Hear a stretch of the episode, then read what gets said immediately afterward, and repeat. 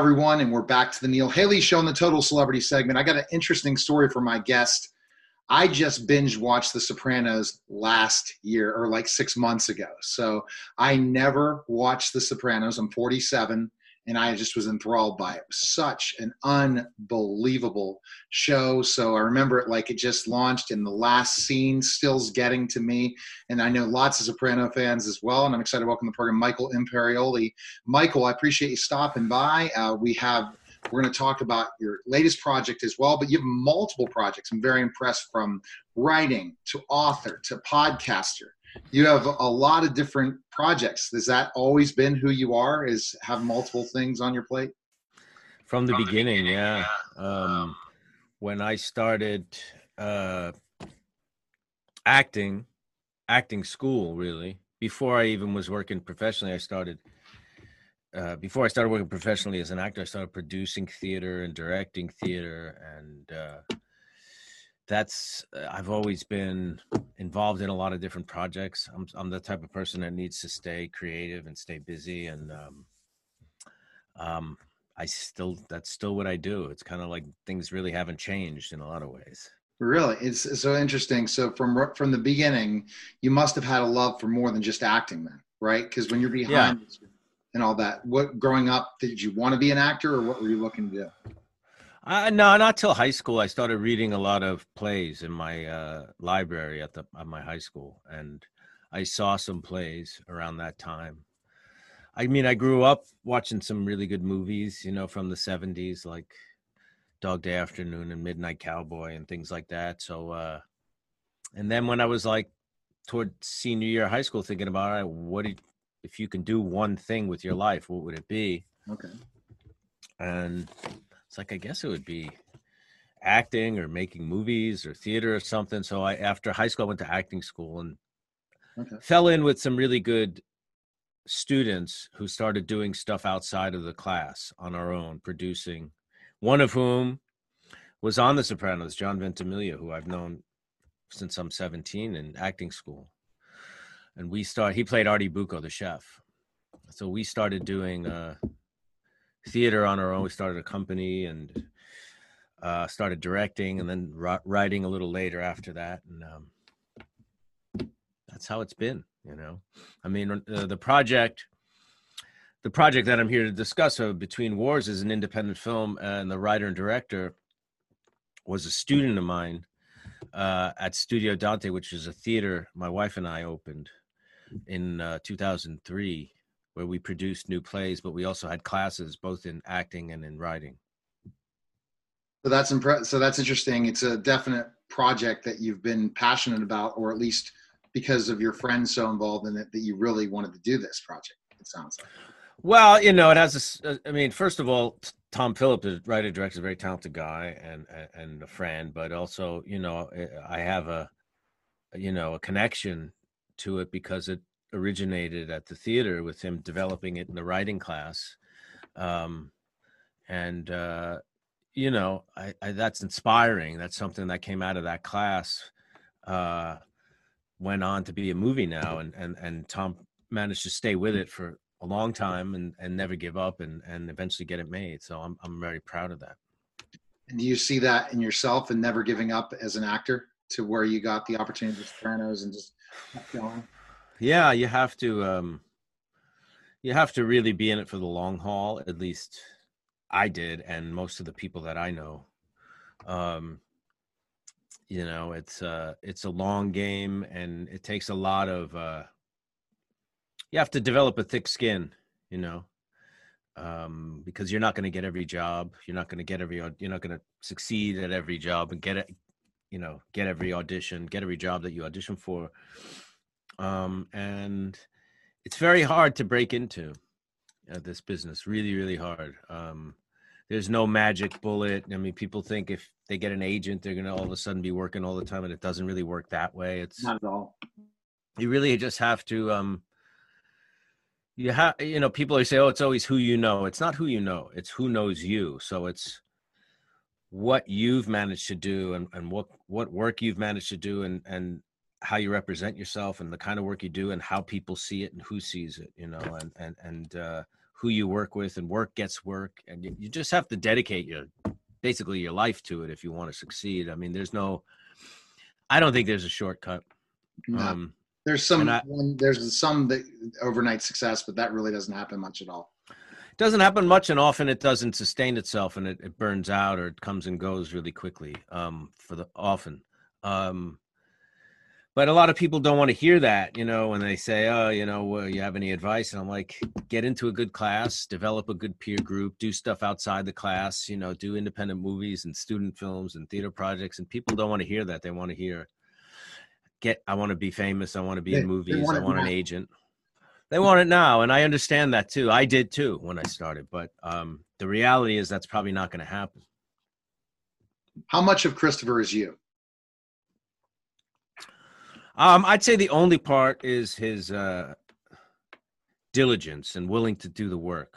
Um, I mean, I, I, can also be very lazy, despite being very busy. But um, he, you know, he wanted to be a screenwriter. He wanted to produce movies. He wanted to rise up the ranks of the mafia. He wanted to be in a relationship. He wanted to get sober at one time, and he was willing to put in the work for all those things. He didn't always succeed at them, uh, they didn't always come out the way he might have want, wanted them to, but I think he worked hard to uh, at his goals where he didn't expect things just to happen to him. He didn't expect people just to do the work for him. And that I think I understood a long time ago, you know, but everything else, I don't share that much with him. I don't think. And multiple projects is another thing you share with him. You yeah, that's true. That is absolutely true. Yeah. Were, were you as intense sometimes as he's intense as a character? You know, when he with the temper, do you have that temper? Not like he did. I mean, he's you know every. I mean, everybody loses their patience sometimes, but I think he he never really tried to rein in his temper. You know, whereas I hope I do, and other most most people I know tried to do that. You know. And at times he was very intense, but then he lacked the focus. That was the biggest thing as, as a character. He was really focused on something, hyper focused, and then something drew him away from it.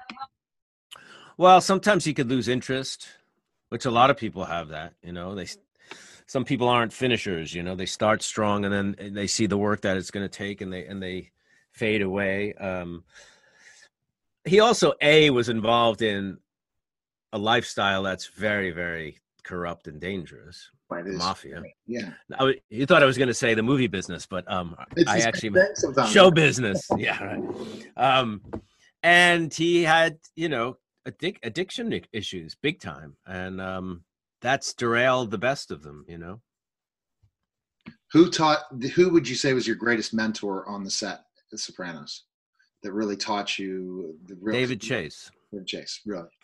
Well, particularly as a writer. Um, you know, as an actor, we were all peers. There was no, I didn't really look up to anybody. I just felt everybody, we were all on the same, we were, all, you know, all on, in terms of experience, kind of on a level playing field, except for Dominic and Nancy, who were much yeah. older and who had done so much. But, um, you know, everyone else, I felt like we were, you know, equals, peers. Um, David, in terms of writing, I learned a lot in terms of, uh, detail.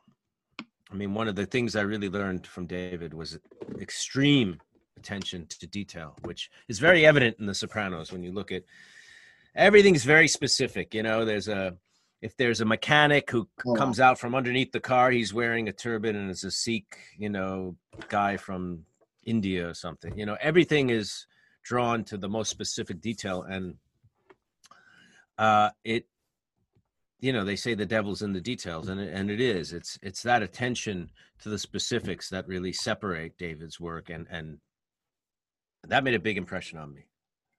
And you took that with you as a writer and author after that what you learned from my from david. Yeah. I had been writing a bit before that. Um i had one movie that was made before the sopranos which was spike lee's summer of sam which uh, I I was a writer on, and that was that came out actually it was shot during the same the first season of the sopranos. It was shot at the same time although i wrote it before i was on the sopranos uh, with a partner. And um but you know working with david really changed me for the better and and, and uh, was like an education really. Yeah. Interesting. And so and that take that in writing. What about acting? Was it who do you think was the one that helped you the most acting experience as an actor you know in my lifetime um my teacher elaine aiken who passed away a number of years ago but i was with her from my teens to like mid 20s and um actually Alec Baldwin studied with her for a while. John wow. Ventimiglia, Sharon Angela from The Sopranos, Sean Young, the actress, Andrew McCarthy, Lili Taylor. She's had a, a, number of students who got, you know, pretty far in the business. But uh, she taught me that, um, not to sound pretentious, that acting is an art and that it should be treated as such. And that uh, I didn't go to college.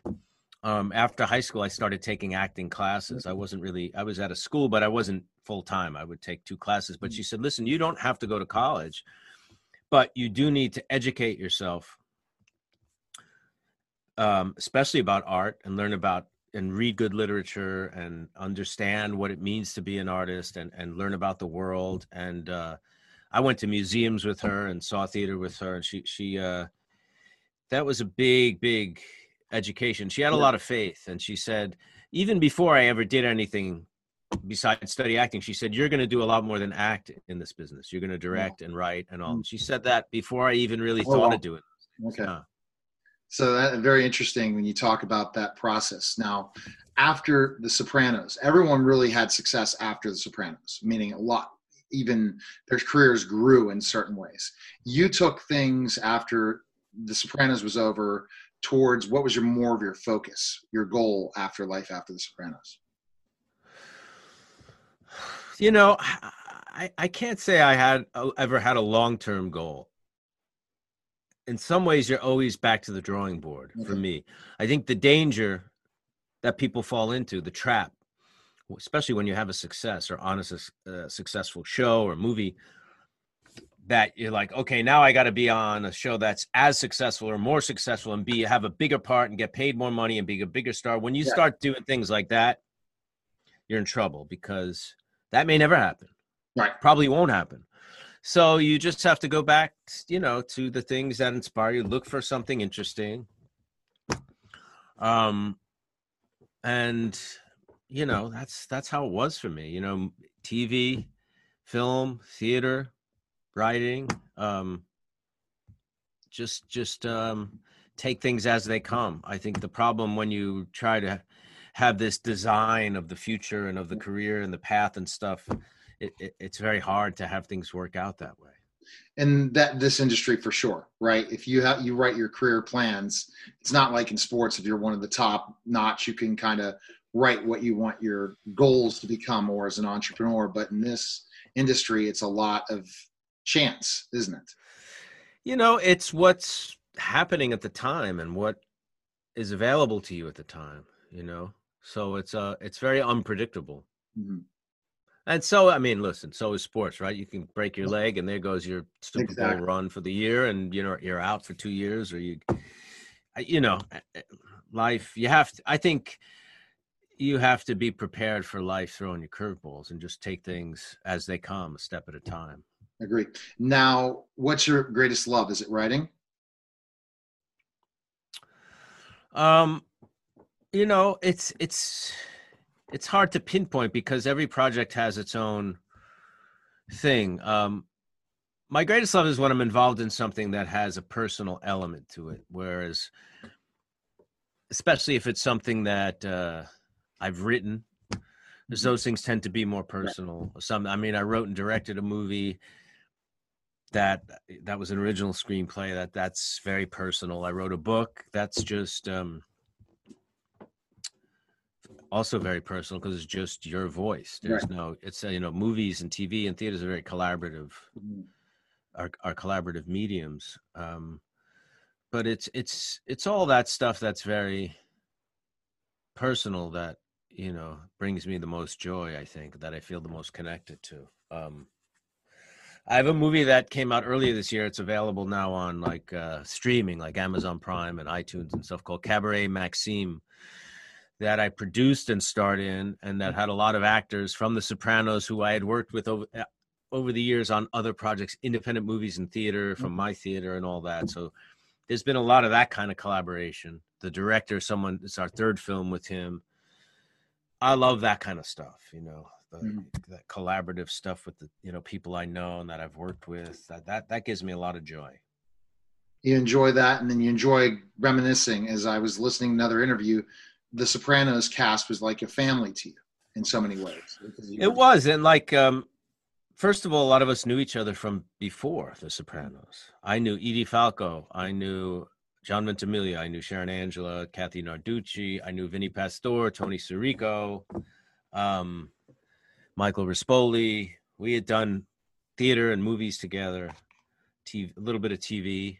Um, and then we got even closer during the show. And the people that I didn't know, we got close. And, and, and to have a big success together because really only Lorraine Bracco was a star per se before The Sopranos. She was nominated for an Oscar for Goodfellas, and everyone else was kind of on the same working actors. You might know us from this or that, yeah. but we weren't household faces or names per se. So uh, having that success together really bonded us as well, and and and we've stayed friends since then for the most part, all of us. So tell me about the film, especially that passion film that just is now available streaming. Cabaret. Cabaret Maxime uh, we shot in Lisbon, a director named Bruno de Almeida, uh, and it's about a. I play a club owner, a guy who owns like an old school burlesque cabaret with a, a bunch of misfit performers that are that are really his family, and it gets mm-hmm. threatened by gentrification and these you know criminal elements that want to you know, capitalize on the neighborhood changing and, and and gentrifying. And we shot in Lisbon. It's a Portuguese filmmaker. It's our third film with him. Ventimiglia's in it. Um, David Proval, who played Richie Aprile on The Sopranos. Okay. Um, Sharon Angela, who played Rosalie Aprile, and uh, Arthur Nascarella, who played Carlo Gervasi. So uh, there's a soprano vibe to it, although it's not a it's not a mafia movie per se, but right. there's a gangster noir element to it.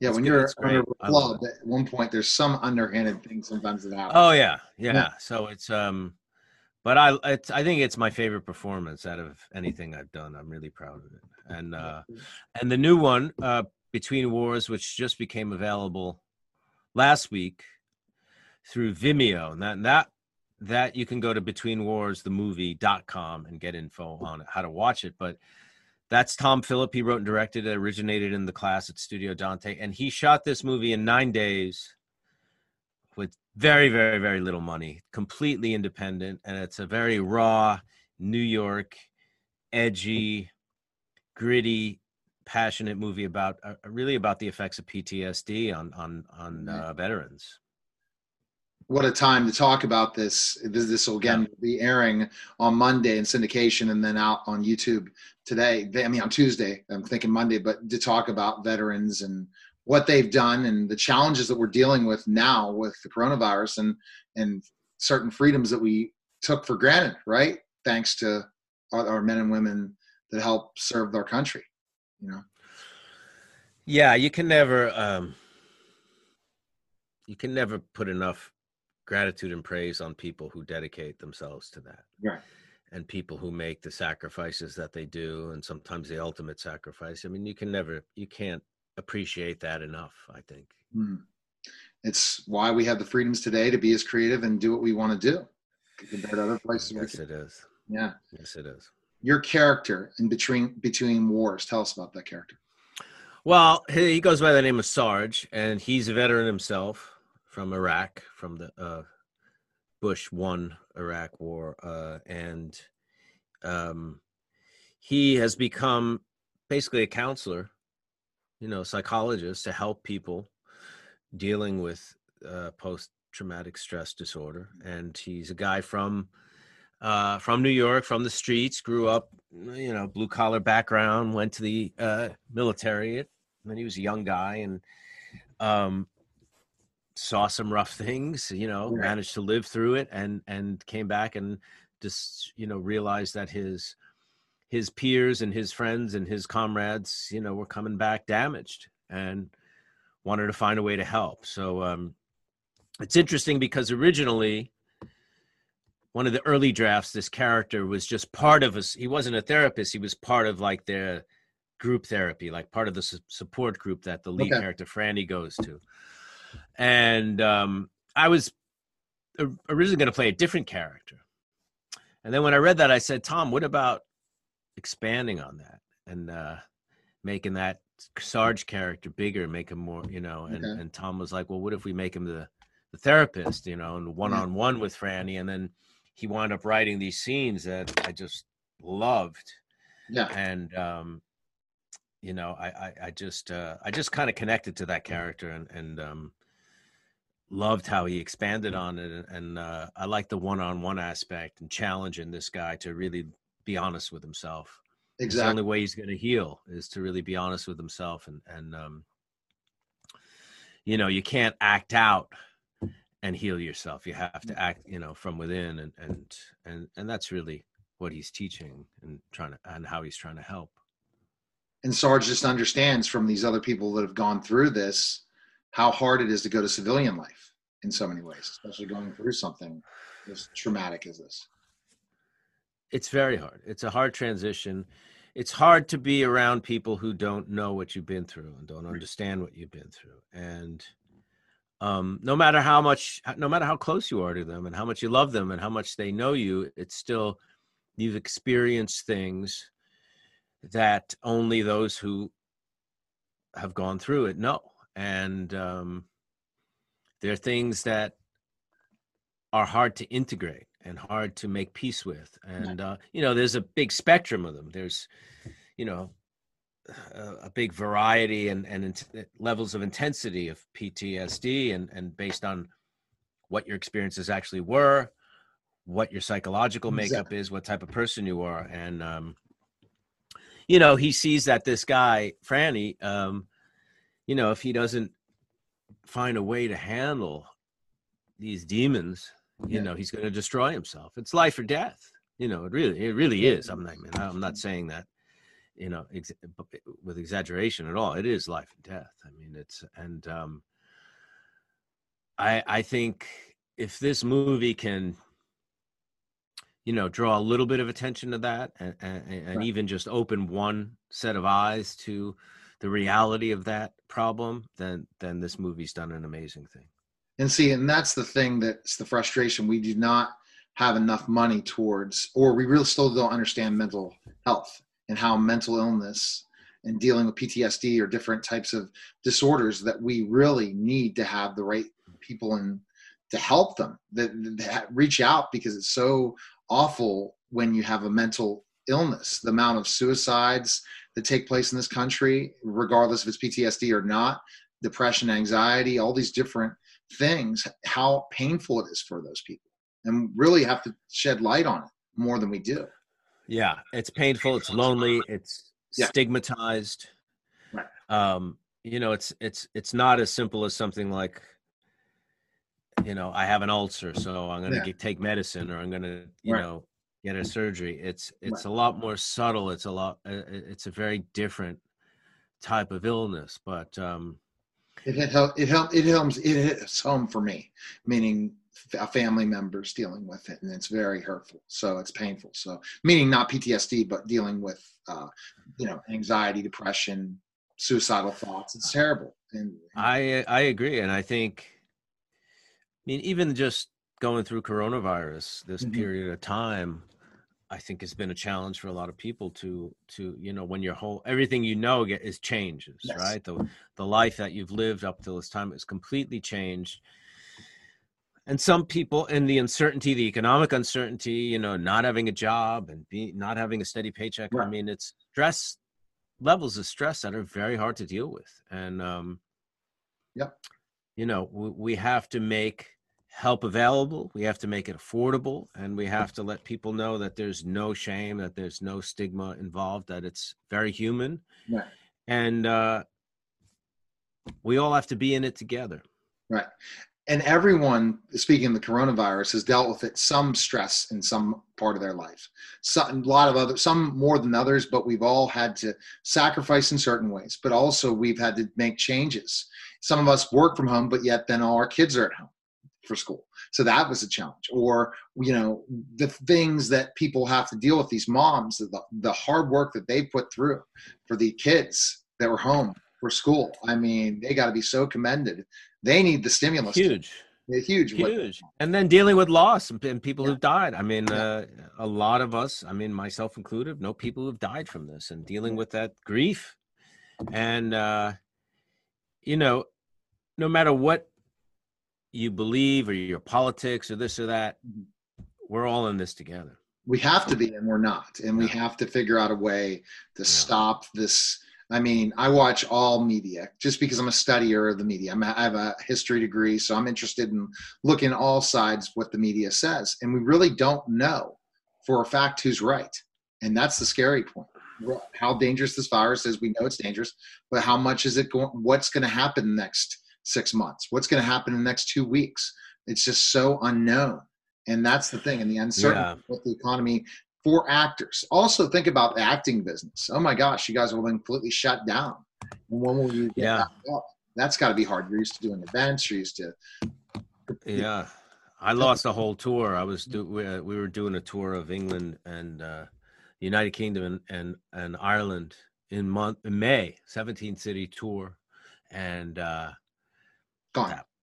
Gone. Maybe maybe next year, maybe not. We'll see. I hope. Um, uh, yeah, I, I, think especially New York, which is where um, I do a lot of my work. My my last TV job was in New York. You know, to see how it's going to open up, when it's going to open up, what changes are going to be made to production, and and um, we'll get back. We'll get we'll get there again. No no doubt. I mean, it's just going to take some time and take some changes, but we'll you know we'll get there. Um, but it's certainly been you know the uncertainty look like a natural disaster they're horrible and devastating. People die and they lose businesses and homes and stuff but there's a certain finite way to take it in and say okay here's the damage. A hurricane's done. This is the damage. We got to fix it. We got to put aid. We got to help. This thing is just so mm. unpredictable and uncertain we don't know the future. We don't know can it come back? Will it come back?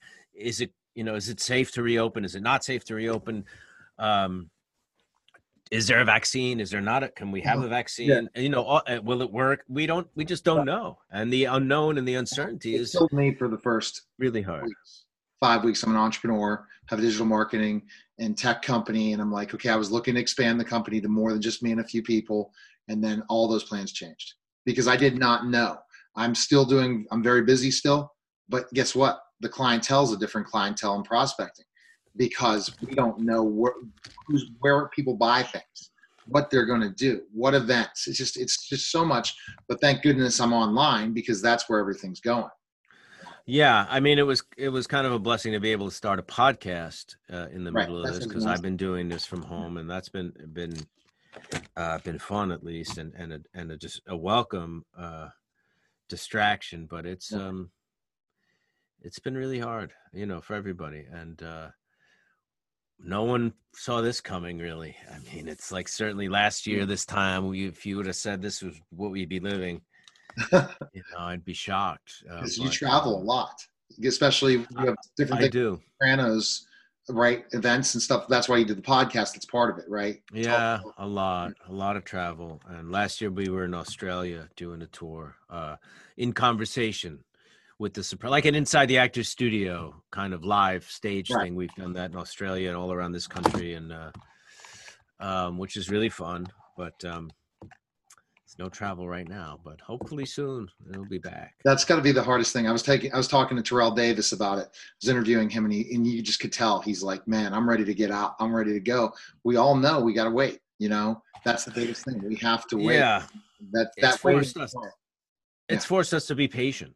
Right. You know, I was really supposed to be in Vegas like two weeks before, and at an event with a client out uh, in in Vegas, and that got canceled. Thank goodness. And then everything went to wow. And then I can't even remember. I was in Houston in December, and I thought travel just seems so crazy to think about. But at one point, we will be again doing it again for sure. So, well, tell us. Yeah, yeah. Think things are starting to open up now, so we'll see. We hope. Let's hope that step by step, like in cases like certain area, like in Brazil, and then we have to start again. That will be really hard. I, I hope not. I hope yeah, not. Hopefully, hoping. the worst is behind us. Exactly. So, the name of the podcast. What's the name of the podcast? Podcast is called Talking Sopranos, and it's available on YouTube and Apple Podcasts and Spotify and all that. Uh, and that's Steve Schirripa and I. Steve Schirripa and I um, breaking down every episode. You know, each episode of our podcast is dedicated to one episode of the show. That's great. Uh, we have guests. Um, not every show, like every other show, kind of. We have had Jamie Lynn Sigler. We've had Robert Iler, Michael Rispoli, Henry Bronchtein, one of the one of our directors and producers. We had the casting people, uh, which was really fascinating. Uh, we had Edie Falco coming up. We have uh, the costume designer Juliet. So it's uh, people in front of and behind the camera, people who have contributed to make the show what it is. It's an inside look at the show. So you got to be happy you were part of The Sopranos because it's still help. It's still part of your life. It never ended. Yeah, I mean, I never would have predicted that, but uh, what happened was in the last year and a half, two years, the show became huge to a whole other generation of viewers. Uh, late teens, 20s, 30s. This is all a new audience that were too young to watch Me the show when, when it was on the air. The interview, that's the first time I watched it, and I'm well. That's something. Yeah, you can't predict that. I mean, it's yeah. one thing to watch it when it's on and have nostalgia for those days when you Sunday night you'd watch it with your family and make pasta or whatever. Um, but this is a whole new generation uh, who are obsessed with the show and uh, they're like the podcast generation. So it's one reason why I think this the podcast has really caught on. You know, because young people are really because it talking about each episode. And I know now I probably won't ask that question of what of the last episode. Do you think he died or not? Because you're going to be breaking that down in a podcast, right? At one point, you'll do the last episode, but eh, but I mean, it it floored me I mean, I'm telling you, I'm watching and I'm like, okay, I know what's going to happen. Everyone's going to get shot up, right? I was thinking that, and then it turned to black, and I'm like, what just happened? And it, and I know that got people that watched it live compared to me watching it on Amazon a different story. See, Amazon's what did it. Honestly, I think Amazon brought it back with the whole putting in all the episodes streaming, yeah, streaming Binging. on Amazon. I think that that really did it. I mean, they've done it for a lot of shows. Amazon has taken other shows and have made them very popular again. So. No, yeah, no doubt. Um, I think it's really the the binging the show is a whole other experience. And was when it was initially on, you had to wait every week, and then when the season was done, you might have to wait a year. Uh, for the next season. So being able to watch it when you want has brought a whole other uh, element to the you know to the viewership. I think. And it's grown now more, I bet you, because that's probably one on their list for binge watching during the uh, pandemic. Is I think it's a bigger show now than it was, you know. And, and it, there was an article in GQ two weeks ago that said Sopranos was the hottest show of 2020. Because a lot of the new shows, a weren't able to go on the air, and b you know it's like people are in quarantine, they're binge watching their old favorites. And you know, I interviewed Steve like four years ago. Never knew anything about a sauce. It was like a quick radio tour, eight six minute, eight six to eight minute interview on his on, on his uh, um his his uh, sauce. And I never even heard of The Sopranos. Then you're laughing me saying, "What were you doing during The Sopranos?" I was a former professional wrestler.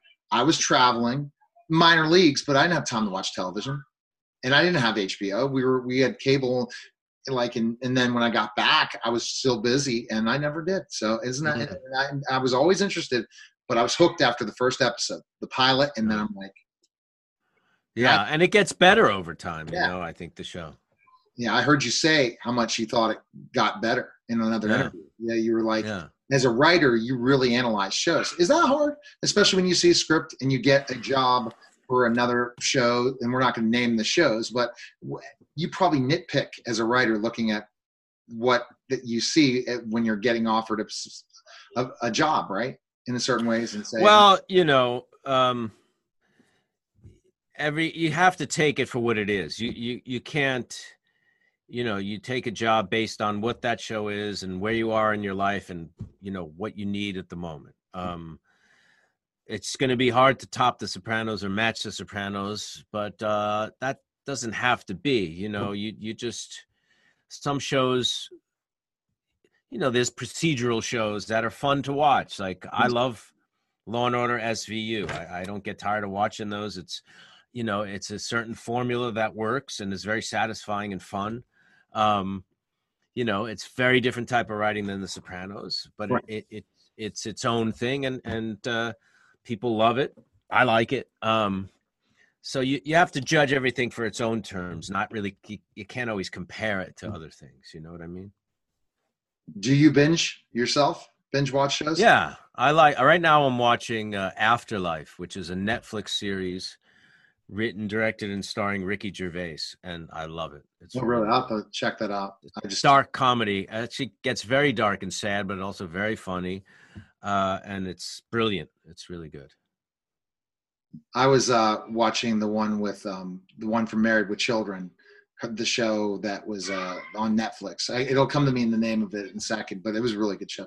But Which I'm, one? The father, the wife, or the no, the, the, the daughter? The the um um she she was in the oh Christina Applegate. Applegate. Yeah, that's a good show. And I what it, show is that? I don't know that one. It's something something dead.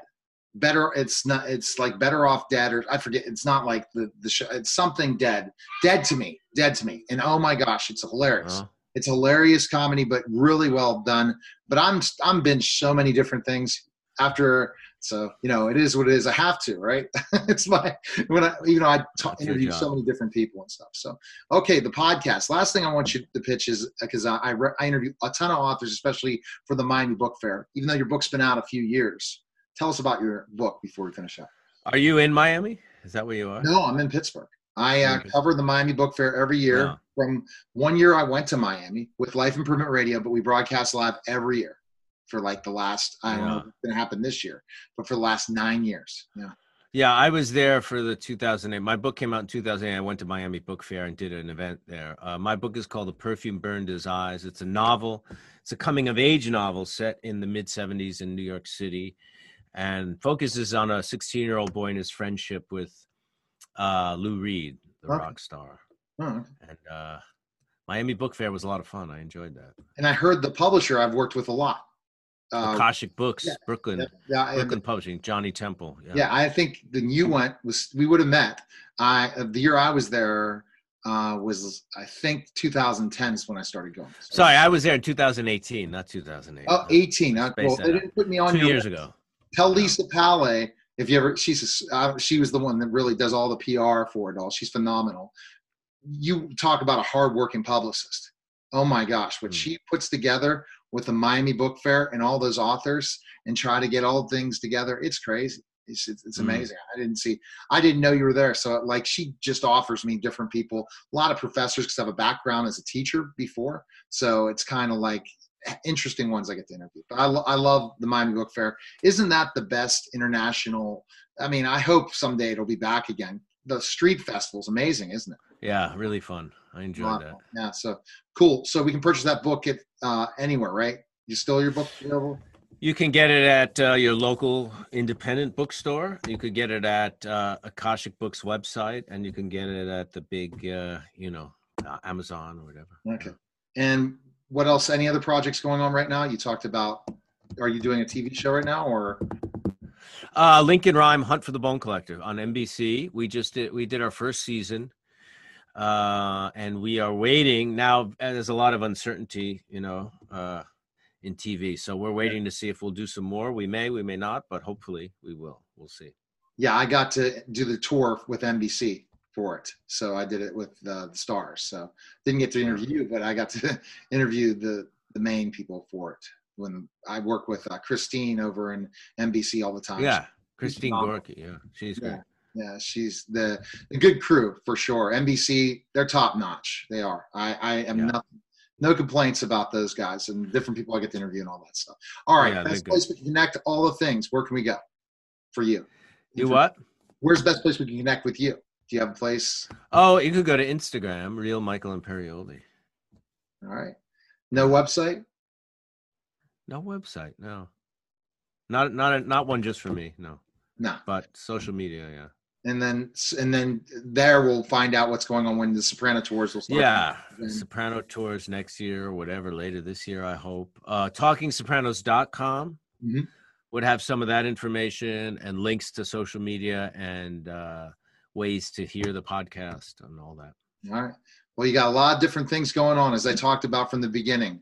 You yeah, a lot of hats. Yeah, I have to. Otherwise, I get. I'm not a happy camper when I'm bored. Okay. Well, all right, man. Okay. Take care, man. Appreciate it. Thank you, Neil. you're listening to Neil Haley Show, and we'll be back in just a moment. We're back to the Neil Haley Show on the Total Celebrity segment. I'm excited to welcome the program Howie Mandel of America's Got Talent, NBC, and much, much more. Howie, how are you? That's the question I'm going to ask. Again, the quarantine question. How are you doing?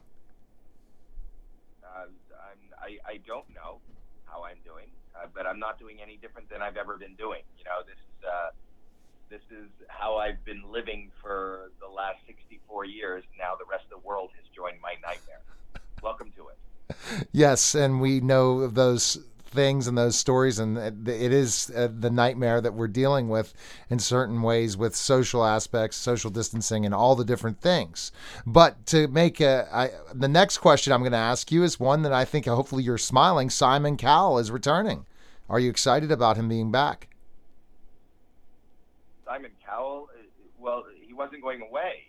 Uh, I think the the exciting thing this season was that uh, Heidi Klum came back. You know who uh, who I missed, and then also the addition of Sofia Vergara is uh, what's amazing. Simon and I have been working together on the panel for a few years now. Yeah, I've been there for 11. He's probably been there for five or four. So he was there was no question that he was coming back. But the new panelists of uh, you know Heidi Klum and and Sofia are great, and Terry Crews is still our host, and he's amazing. So that group is uh, is you know I think the uh, the just what the doctor ordered. I think that people this is going to be a great escape this season, especially with what's going on in the world. I think that sitting down for a couple of hours in front of this TV watching America's Got Talent, there's something for everybody, whether you're three or 83. No, absolutely, I agree with you, and it's uh, the the perfect thing. And how is that going? Did you record certain things, or you? It's throughout the process of this how the show is going to be starting on May 26th. How are you going to handle all the different things with audience and different things through this process all the way well, to the winner? Well, we were lucky enough that we taped uh, most of the auditions before the pandemic, so it's going to be like an old friend. You'll see us in the theater with 3,000 people and this new panel and just acts that are above and beyond anything you've ever seen before. And then as the as we were coming as the pandemic uh, you know reared its head, which will be a few weeks down the line as we start airing, we, we were still allowed to tape, but we had to tape without an audience. And that was kind of weird, but interesting and makes for good television. It's very intimate, and the acts are amazing. The panel's still there. Then Heidi got sick, and as luck would have it, you know, she didn't have COVID 19, and but we were really worried about her. So then it was, and then there were three, and then Eric Stonestreet came in and sat in for a couple of auditions, and then they shut us down, and a lot of it is, uh, and, and now we're, you know, we're still working. We've done some things on Zoom, you know, and uh, you know, I think the audience is going going to go on the journey as we do in real time. So in real time, and so it'll go through that same process all the way up to the end of the summer till you crown a champion. But we don't know what that new normal is going to be. It's just going to be playing on zer- certain things for sure. Yeah. Yeah. So that that must thing. But again, it's amazing to see the winners of America's Got Talent, how successful they're becoming, and I, I think you follow their journeys, don't you?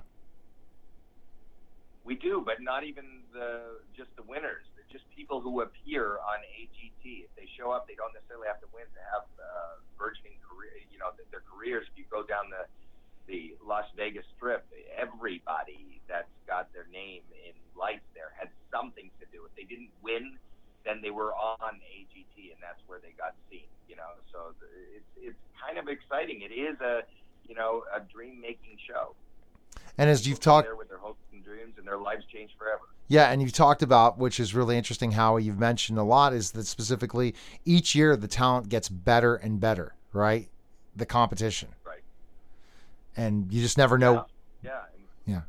You never know what you're gonna. In fact, this year, my golden buzzer is something that's never been, never graced the stage of America's Got Talent before. It's not music. It's not dance. It's not magic. It's not danger. It's not comedy. Something really special. So we everyone needs to start tuning in again. May 26th, 8 p.m. Eastern on NBC. I appreciate you coming by, Howie. Stay safe, quarantined, and we'll see. Uh, we'll see you soon. Okay. Bye bye. All right, bye. You're listening to Neil Haley Show, and we'll be back in just a moment. We're back to the Neil Haley Show on the Caregiver Dave celebrity segment. I'm excited to welcome the program Caregiver Dave. Dave, how are you?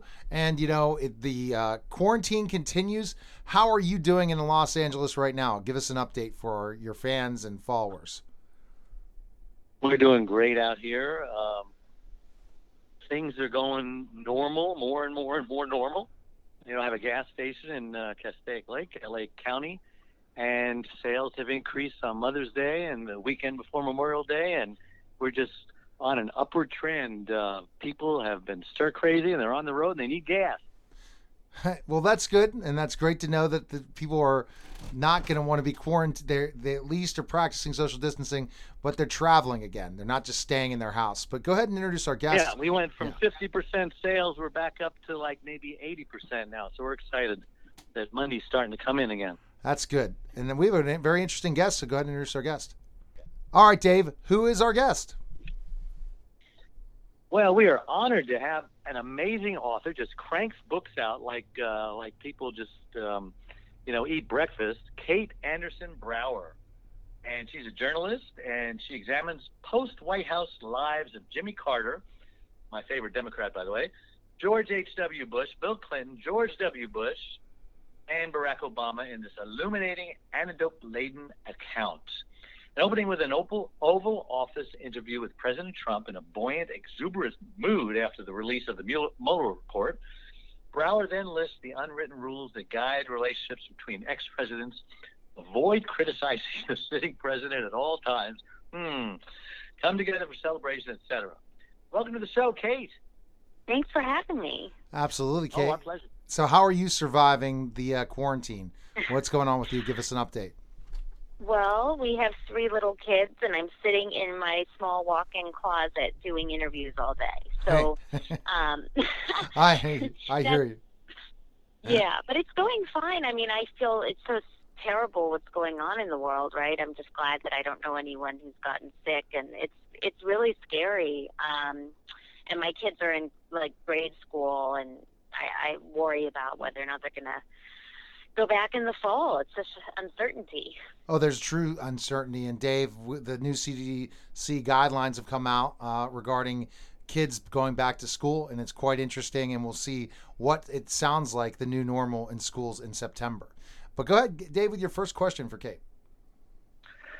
Well, Kate, I'm I apologize, but I've got to ask you as first question.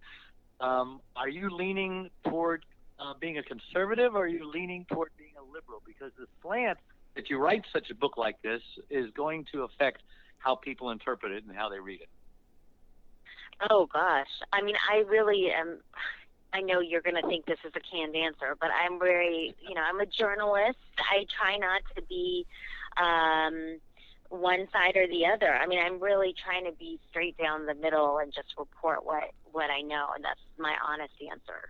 Okay. Oh my God! So you're you're like that those journalists that used to exist 30 or 40 years ago because it's hard to find one today who doesn't have uh, an opinion. So congratulations for that.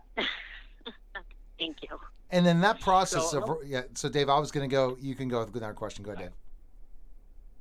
Well, I was going to ask you. So how do you think President Trump uh, will be received in the President's Club? You know, can he see himself becoming friendly with any of the former presidents after he leaves office? If so, which ones? Well, I asked him that question when I interviewed him, and he said, uh, no, he he won't be part of the club, and he doesn't think that he'll fit in with any of them. Um, you know, he's he really understands that he's he is not going to be accepted, and he doesn't want to be accepted. I mean, he is somebody who has broken all the rules um, along the way, and I think one of them is this that he's not he's not worried about it. Um, and you know, I even asked him if he would go to President Obama's uh, library opening, and he said no. Mm-hmm. You know, why why would he even invite me? So I think all the rules are different. They've changed entirely with with Trump in office. Yeah, I think so too. Yeah. And, and, it's and again, I think ultimately, in a lot of ways, he wants to be liked, and he knows he's offended a lot of people in certain mm-hmm. ways, and he likes to be liked. And if he feels that they're going to look down at him as not a politician, he's not going to waste his time doing dealing with that. Is that what kind of the answer he gave you?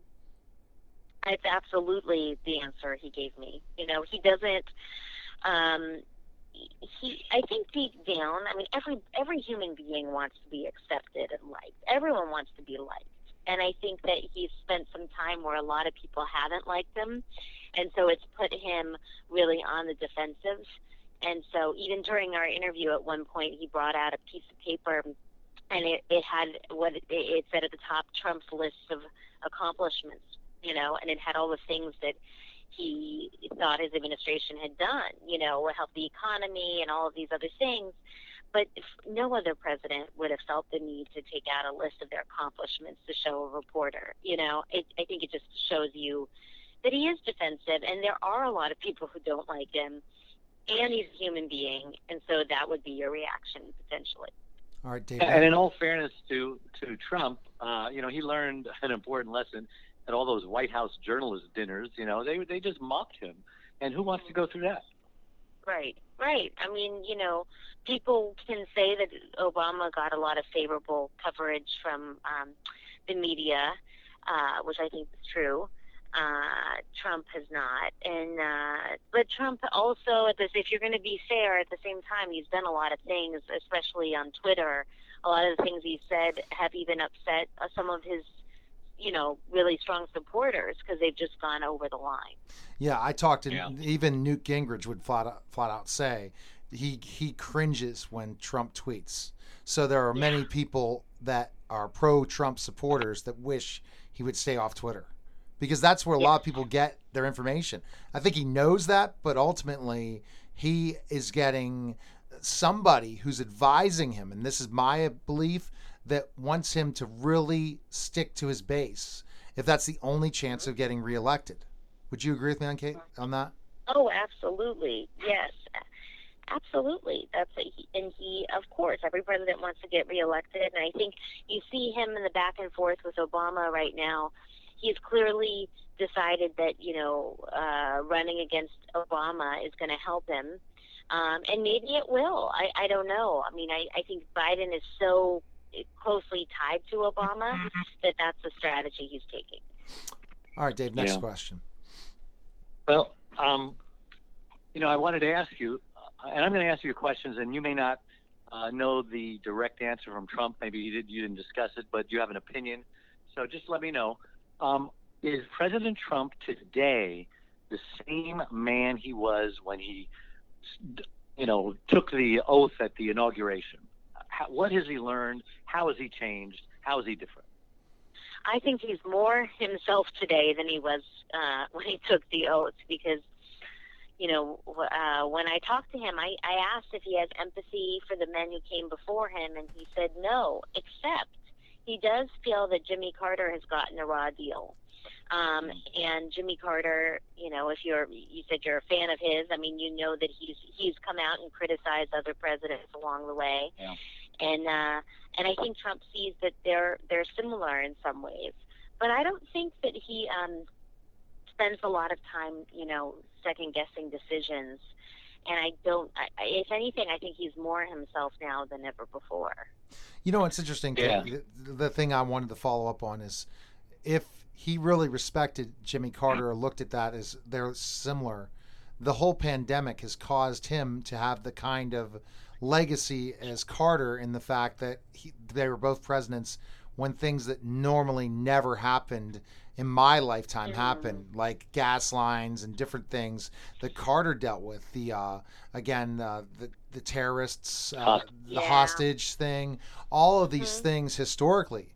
Do you think that's going to end up to Trump, Trump at the end? Something like that, whoever becomes president, if Trump cannot win, will like okay let, we're going to now go to green or do something that's monumental to change their outlook as as president if president biden i mean as vice president biden would win yeah and in all fairness to carter he had an amazing accomplishment and that was the the Mideast uh, yeah, peace accord between Egypt mm-hmm. and Israel, which is still in effect today, and nobody mm-hmm. talks about that.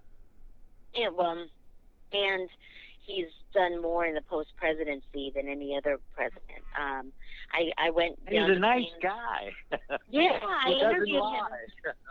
yeah, he is a nice guy. I went down to Plains, Georgia, and interviewed him. Uh, he and Rosalynn live in a a really modest house, ranch style house. You know, they don't have a lot of money compared to the other presidents. I think that's one of the things that I like about him best is that he he didn't cash in on the presidency the way the others have. They started the Carter Center, and you know they go around the world eradicating disease. Now they're they're too old right now. I think they've taken a break from that, but they have saved people's lives. I mean, in a way that the other presidents, I think, has, have have made a lot of money. Yeah, I think yeah. so. I think he really looked at using the platform after the presidency to do good, while the others have used it in a way to build prestige. And that's mm-hmm. a great. That's a great and money. And money. Well, prestige leads to money. I mean, it's it's in that way. But Carter didn't do that. Now, I, I you have an amazing life. I mean, I am so excited that I've gotten to interview such amazing people in the celebrity game and great authors like you and really well known people. But to be able to sit down with these presidents, it's got to be a great honor for you, isn't it, to get to write books about yeah. them? Yeah. I envy you. Yeah. I don't know. A lot of my um, time is, is spent trying to figure out how to, you know, how to not be partisan because everything now is so divided right. in our country. You know, it's changed a lot. I wrote my first book in 2015 and the the residence, which is about the butlers and the maids at the White House, and it seems like that was a long time ago, but that was when things really started to get to where they are now. And I think it's hard to not be on one side or the other now, as you say. So I kind of want to do something that's not politics as my next thing. Yeah. you, you bring up a great question. I want to know how do you not be partisan? Tell me how it's mm-hmm. done. Mm-hmm. well, I think every reporter should try their very best, right? I mean, you know, unless you're unless you're working at you know MSNBC or Fox, you you got to try. Right, exactly. I completely agree with you, and and I won't make. I have a political belief, and I try not on my shows to do it to, to really unless it involves education. Kate, I will not speak up with either side. Education, I will, yeah. because of my background as a former teacher and uh, tutoring, do tutoring, and really am still involved in education. I will be very boisterous, but I won't be on either political side. It will be based on my belief side. But I'm in a way, Kate, that kind of fearful, want to be partisan because then people on both sides will listen to me they won't have a hatred and hopefully provide information that they they they will get that's getting across the board and that's what your success of your books are you have republicans and democrats reading them aren't don't you yeah yeah i think that's true i think it does uh, you know i'm trying to appeal to just people who are interested in in history and power and politics and how people get along or don't you know i've got negative things about Clinton, Obama in the book, and then I've got positive things about both of them. You know, it's it's kind of trying to be even-handed and just say what I know. And I, people ask, you know, what what's Trump like in person, and he's he is very nice in person. Like I, I'm not going to come out and, and make something up and say that he wasn't. If I, you know, to try to seem like I don't like him. I mean, personally, um, I thought he was very engaged in the conversation and interested in what we were talking about. So that's always a good thing when you're a reporter to be interviewing someone who's interested, right? Oh yeah, you know, I, yeah. I appreciate what I appreciate what you're saying, Kate. But you know, the bottom line is they're going to want to know, well, who did you vote for? Did you vote for Trump or did you vote for Clinton? And that automatically puts you in a box, you know. And mm. and it's so hard. I mean, uh, have you been asked who do you vote for, and, and what have you told? No, because I mean, how, I'm. How do you how do you handle that question? Well, I've never been asked that question. Um, we usually I'm just asked about what I wrote about in my books, you know, and and like stories and stuff. People don't usually ask me personal things like that. I, uh, and I wouldn't answer it either, right? Because it's like, oh, you why